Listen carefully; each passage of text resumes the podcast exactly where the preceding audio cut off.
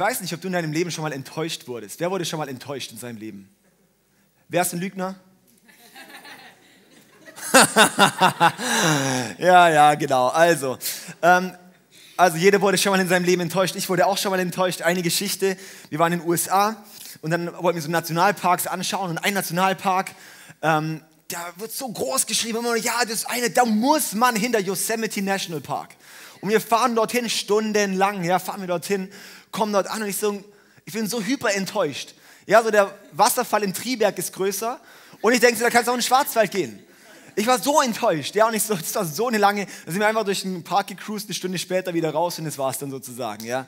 Also, aber das war jetzt keine relevante Enttäuschung, sondern in unserem Leben hat es wirklich tiefe Enttäuschungen teilweise.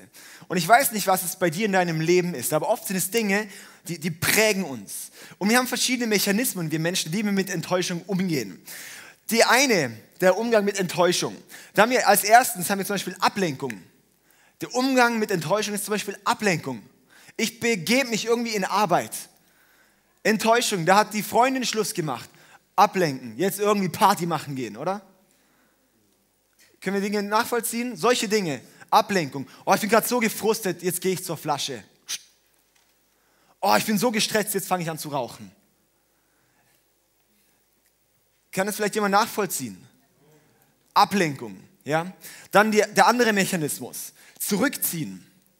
Spannend, das sehen wir auch alles, diese Mechanismen bei den Nachfolgern von Jesus, nach Jesus seinem Tod. Ich meine, es war der Inbegriff von Enttäuschung. Sie sind drei Jahre lang diesem Jesus nachgelaufen. Plötzlich ist der, der gesagt, ich bin der Messias, ich bin Gott, ja.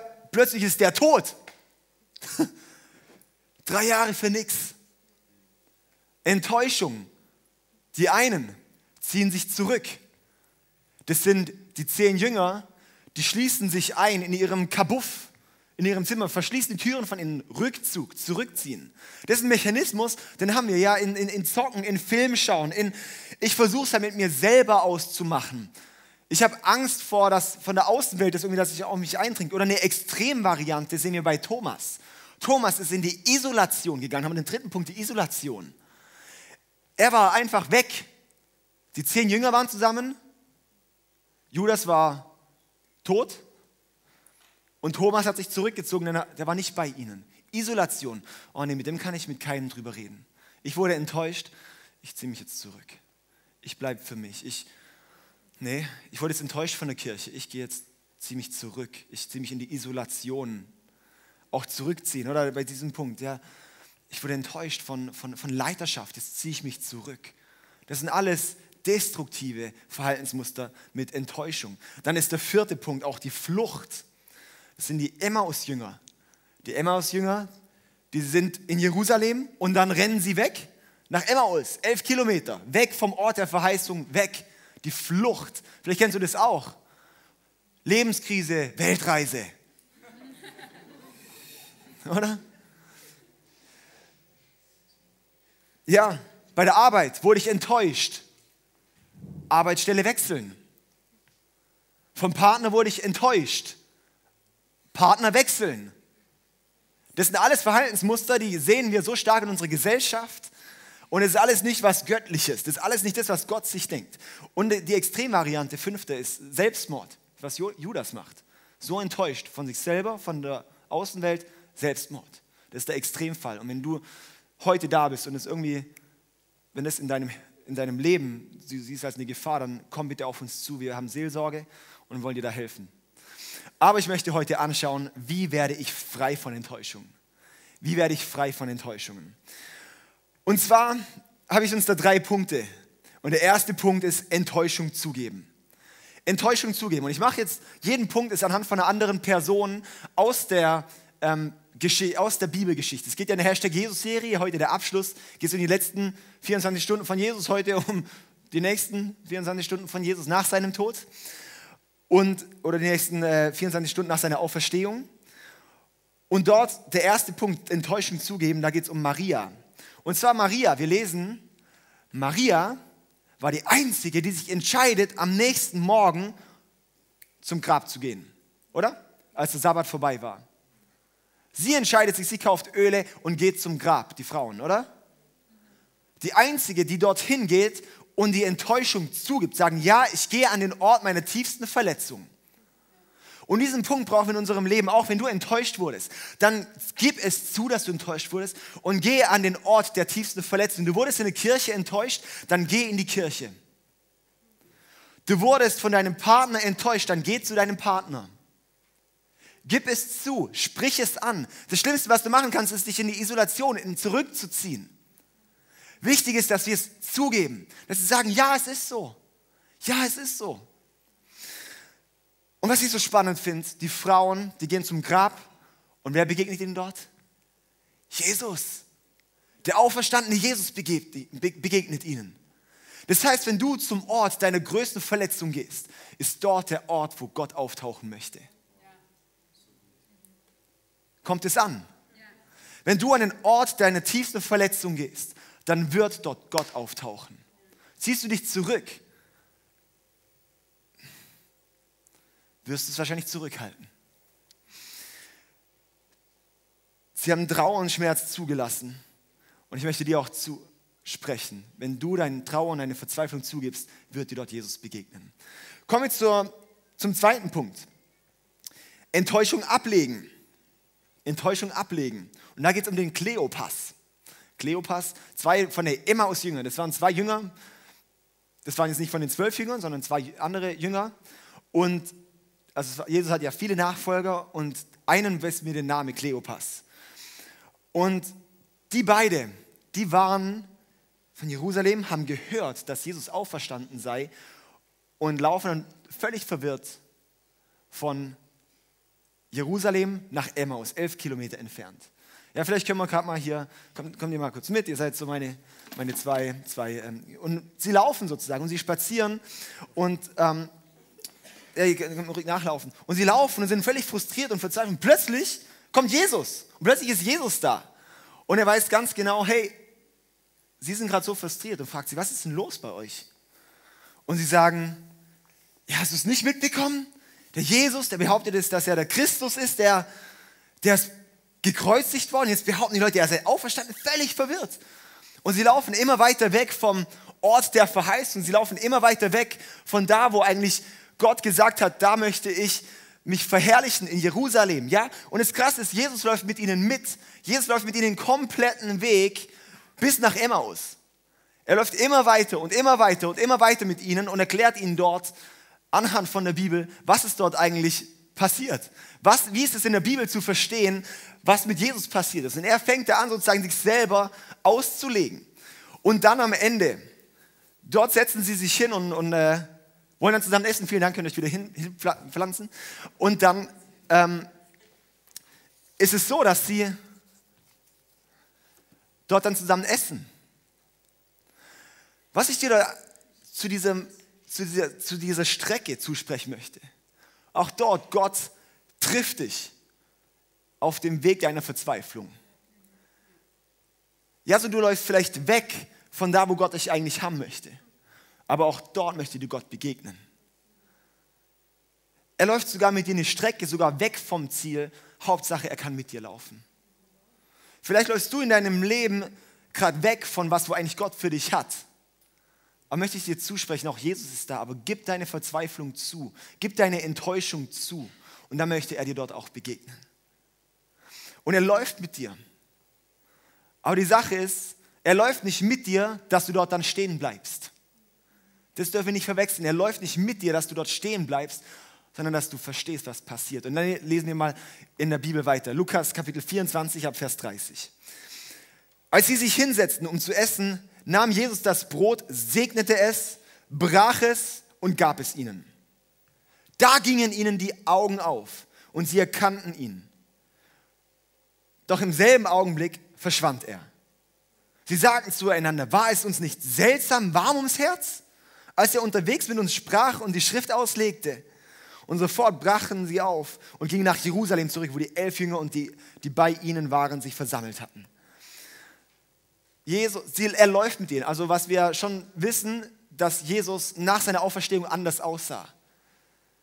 Ja, also er sieht nicht mehr genau gleich aus, sondern diesen Auferstehungsleib, das was wir auch im 1. Korinther Kapitel 15 lesen, dass sozusagen diese Auferstehung, die Jesus vorlebt, die uns auch erwarten wird mal, sozusagen die verherrlichten Körper, ohne, ohne Makel, ohne irgendwas. Ja? Und so läuft Jesus mit ihnen. Und sie erkennen ihn gar nicht. Und dann, er spricht mit ihnen und es wird ihnen warm ums Herz. Und dann, als er das Brot bricht und es ihnen reicht, da verstehen sie oder da erkennen sie ihn. Schon mal überlegt, ich finde es immer ein bisschen komisch, so an der Art und Weise, es gibt ja Theolo also Theorien, so ja, an der Art und Weise, wie Jesus das Brot gebrochen hat, war es so ganz besonders, vielleicht so. Ja, dass man wusste, wow, das muss Jesus sein, der das Brot bricht. Ja, oder, oder, keine Ahnung, für die, wie soll man erkennen, dass, wie soll man am Brotbrechen erkennen, das ist Jesus? Ja, so wie er läuft und wie er krass das alles auslegen kann und alles und erklären kann. Da nicht, aber am Brotbrechen. Damals, zur damaligen Zeit, hat man das Brot genommen, gebrochen und so den Leuten gereicht. Sie haben seine Narben gesehen.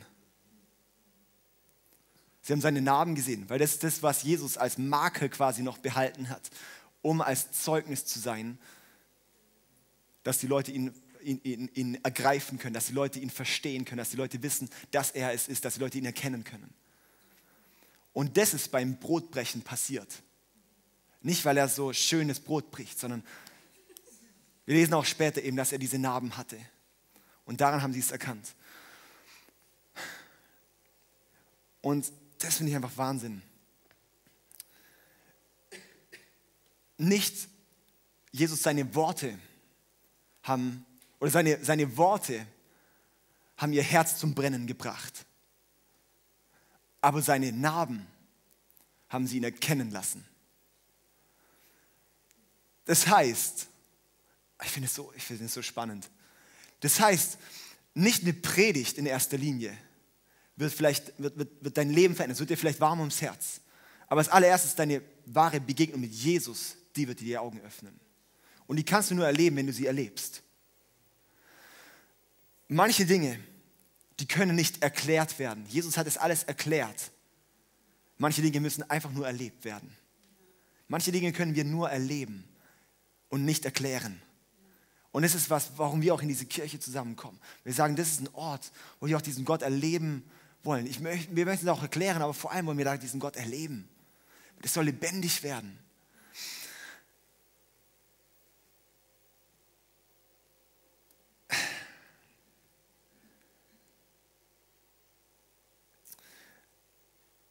Und ich weiß nicht, wo du vielleicht auch in deinem Leben stehst wo du auch gerade auf deiner Reise mit Gott bist.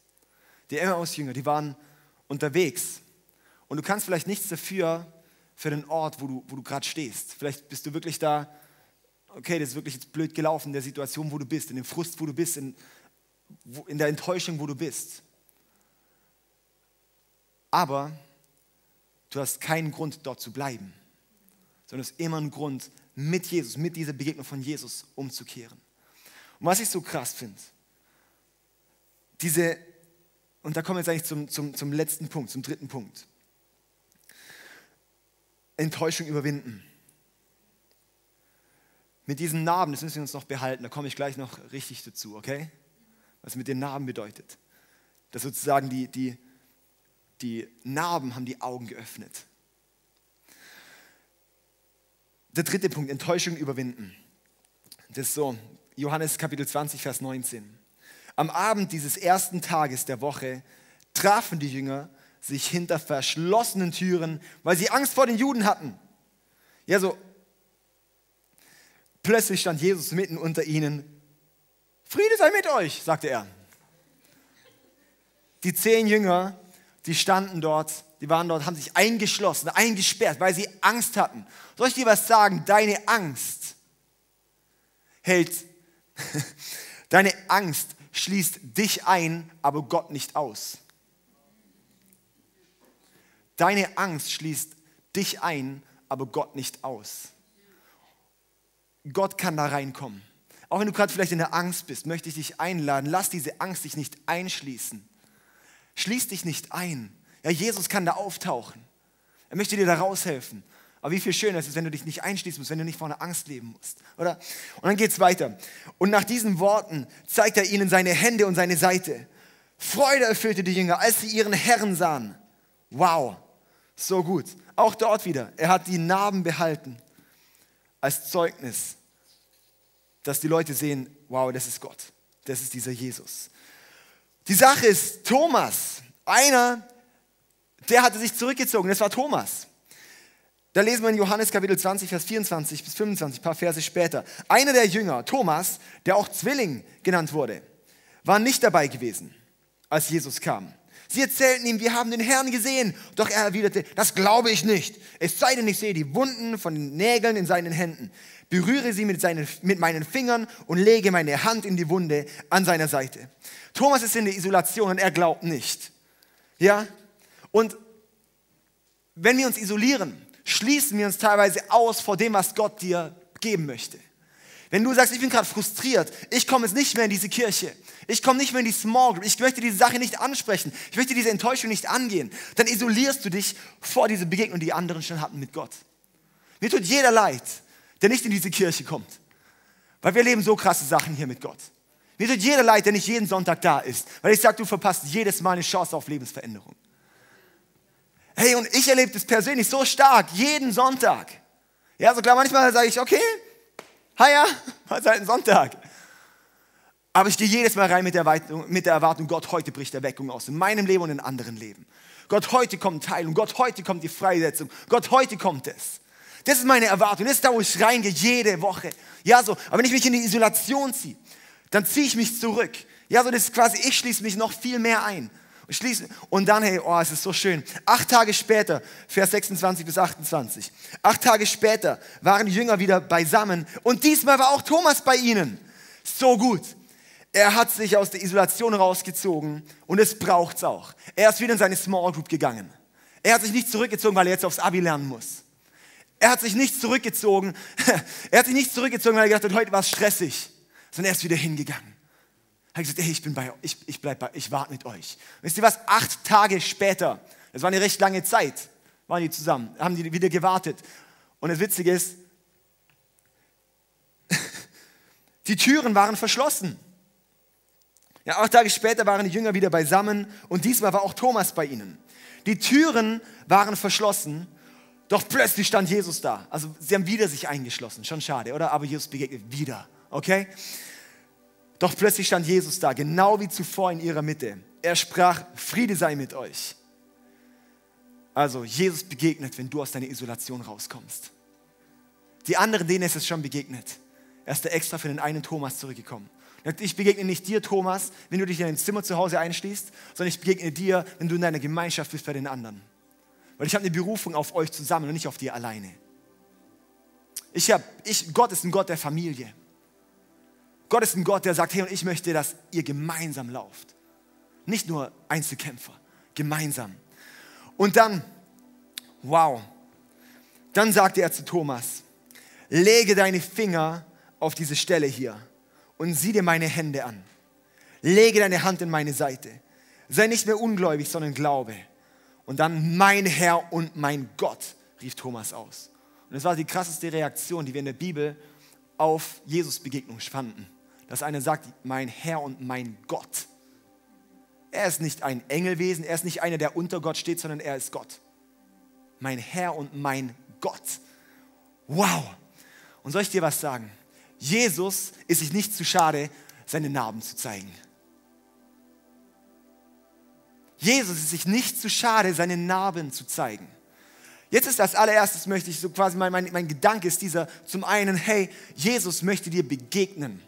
Jesus möchte dir, wo deine Enttäuschung ist, begegnen. Er möchte dich da rausholen. Er möchte dich da freisetzen, da drin, wo du bist. Er möchte dich da rausholen, wo du bist. Aber die Sache, und jetzt sozusagen von einer komplett anderen Seite auf diese Predigt bezogen.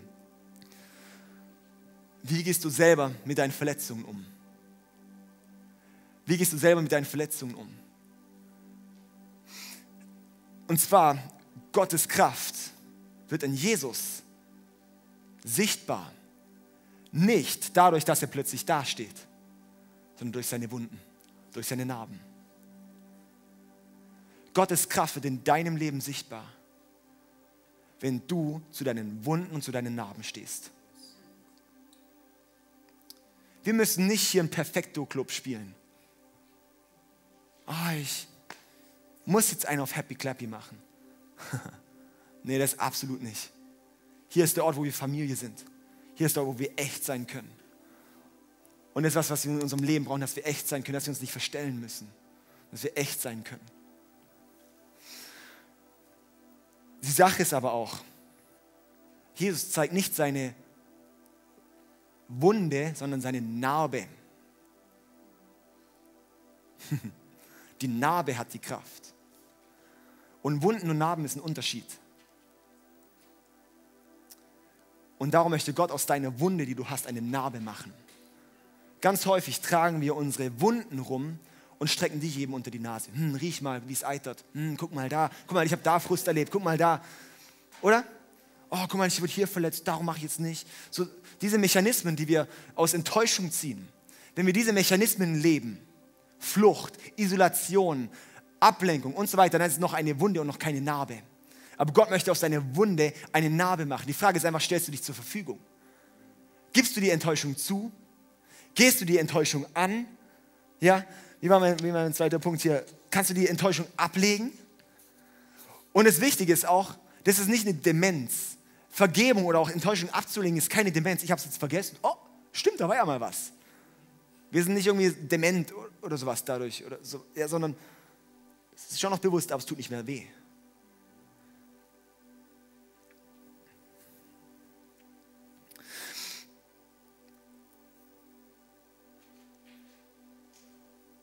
Ich habe uns hier ein paar Nägel einfach zum dich fragen. Wo sind vielleicht die Verletzungen in deinem Leben gekommen? Wo sind deine Narben, Wunden geschlagen worden? Ich weiß nicht, was es ist bei dir.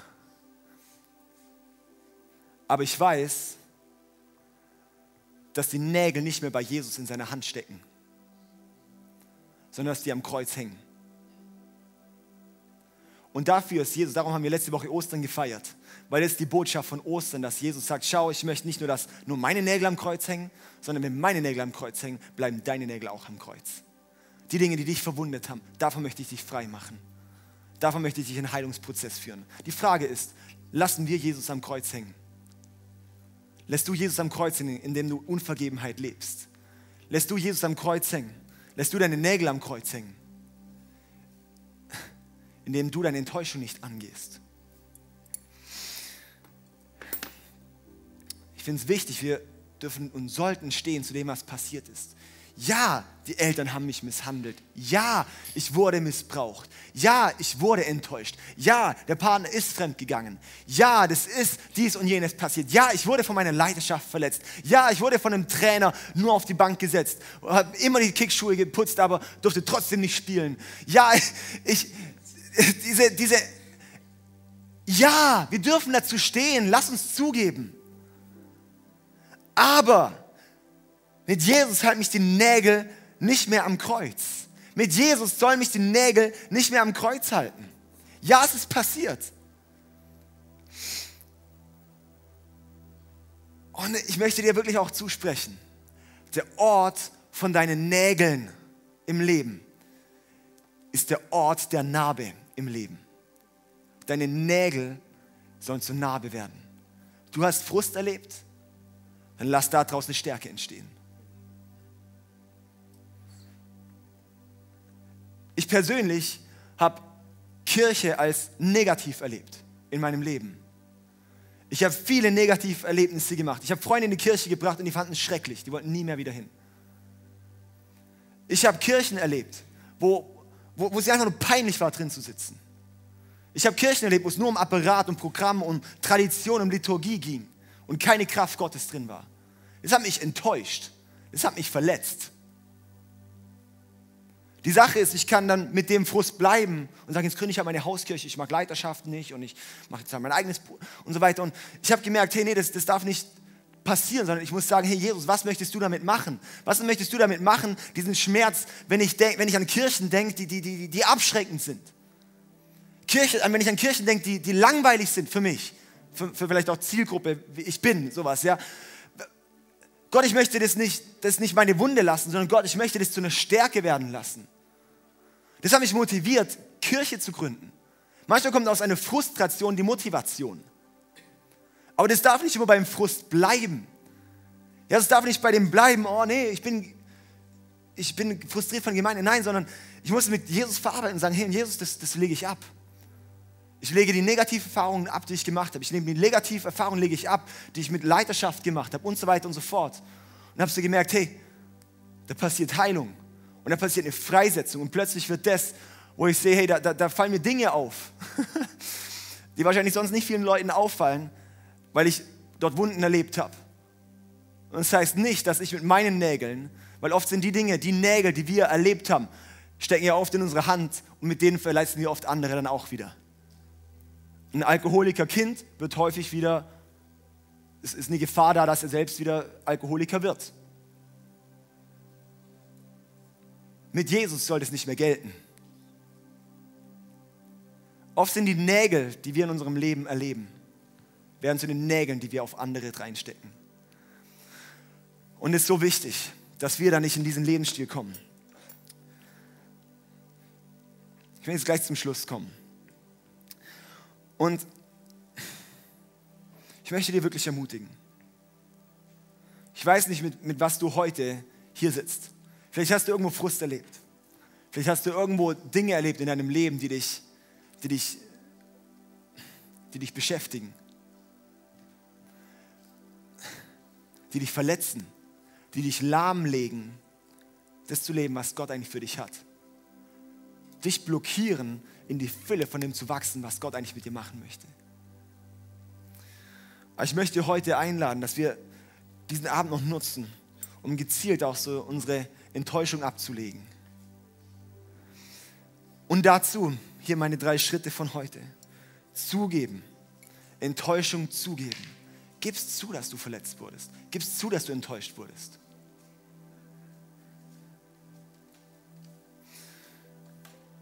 Ich hatte früher in meiner, in meiner Jugendgruppe, wo ich, wo ich hingegangen bin, hatte ich Verletzungen erlebt mit einem, ähm, mit, mit einem Leiter.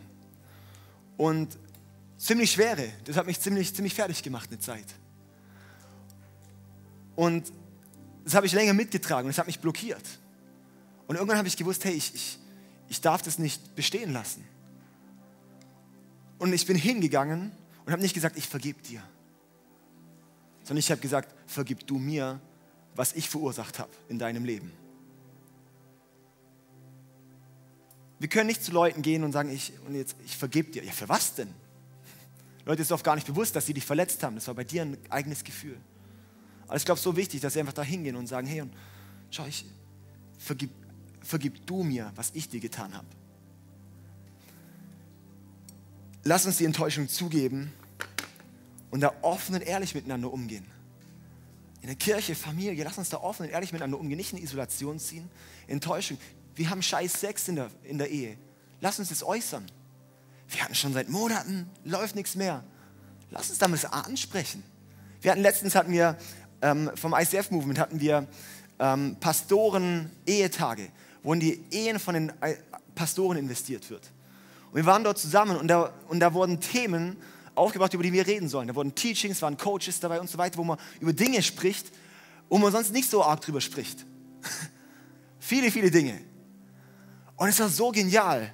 Es war, es war so, so befähigend, es war so freisetzend, es war so genial, mit anderen Leuten über Dinge zu sprechen. Hey, wie erlebt ihr das? Ja, was, wie sieht es da und da aus? Und keine Ahnung, dann äh, alle die Kinder haben, dann tauschen die sich mal aus. Ja, wie ist denn bei euch? Wenn die Kinder, die werden älter, die sind ja wach, wann, läuft denn bei uns noch was? Sowas, ja, oder? Das ist wichtig, solche Dinge zu reden. Ja, keine Ahnung, hey, da, da ist nicht mehr viele. Als Männer auszutauschen, hey, wie geht's denn dir? Ja, das sind Dinge, Schwangerschaft kommt, Dresden 45 irgendwann. Ja, so, wie geht man da miteinander um? Wie lebt man da Sexualität? Ich möchte mal ehrlich reden. Lass uns da mal ehrlich miteinander reden. Warum müssen wir uns hier so anstellen, oder? Das betrifft jeden. Warum lassen wir uns nicht als, als Männer oder auch äh, Frauen untereinander austauschen? Hey, wie sieht es dir aus? Du bist abhängig mit, mit Pornografie? Hey, ich auch. Wie geht's? Hey, lass uns da mal reden. Lass uns da mal rangehen. Lass uns da mal dran arbeiten. Nicht so, in der Kirche ist der einzige Ort, wo man das immer verstecken muss. In der Kirche ist immer so, oh, nee, nee, ich bin ja Heilige. Uh. Ich, nee, niemals. Kämpfe? Nein. Lass uns da mal drüber reden, lass uns da mal echt sein. Lass uns da mal sagen, hey, ich habe gerade einen Frust. Und das Wichtige dort auch, nicht in diese Isolation ziehen und mit seiner Kuschelgruppe zurückziehen, wo man sich gegeneinander auskotzt und vergiftet die anderen mit. Sehr, sehr wichtig. Das ist nicht Enttäuschung zugeben, das ist Enttäuschung anstecken. Nicht, oh, und ich stecke jetzt noch die anderen an. Das ist ungesund. Aber hey, wir sind da, um einander rauszuhelfen. Ich möchte ehrlich äußern. Hey, und komm, was, du hast einen Frust? Was, Matze, du hast einen Frust hier mit, mit der Sarah? Du hast irgendwie sie erlebt, dass sie dich blöd angepisst hat? Komm, ey, lass uns mal zusammen zu Sarah gehen. Lass uns das mal ausdrücken. Ja, lass uns das mal ansprechen. Das ist so krass. Das ist eine Kultur, die, die etablieren wir auch im, im, im Office. Das ist so genial, auch mit Matze, was für einen Weg wir da auch, auch wir gehen. Es ist so wichtig, dass wir beide, dass da einfach passt, dass da nichts sich aufbaut. Wenn irgendwas ist, sofort Matze sagt, hey David, wir sollten mal reden. Cool, lass uns reden. Hey David, mich hat das oder das oder das verletzt. Wie hast du das gemeint? Ich so, hey, kacke, nein, habe ich gar nicht so gemeint. Ja, so, oder ja, stimmt, habe ich so gemeint. Was, was soll denn der Müll? Ja, so und so, hey, schau mal, das wollte ich bei dir jetzt ansprechen. Lass uns, lass uns Dinge, wisst ihr, was ich meine, oder? Lass uns Enttäuschung zugeben. Lass uns Dinge ansprechen. Ja? Lass uns Enttäuschungen ablegen. Enttäuschungen ablegen. Lass uns zu Jesus ans Kreuz gehen und sagen, Jesus, ich möchte es ablegen. Jesus, ich danke dir, dass du mir auf dem Weg begegnest, wo ich bin, nach Emmaus, weg von dem Ort der Verheißung. Und danke, Jesus, dass du mir da begegnest. Wow, Jesus, an deinen Narben habe ich gesehen, wie groß du bist. Dann möchte ich es auch annehmen, dass Leute an meinen Narben sehen können, wie groß du bist. Yes? Und dann lass uns wirklich diese Enttäuschungen überwinden. Weil deine Narbe wird zum größten Zeugnis. Ich finde es krass, dass die Leute, die Geschichten erzählen, unsere Ehe war im Eimer. Wir wollten uns scheiden lassen. Wir hatten schon alles bereit. Und dann hat Jesus eingegriffen.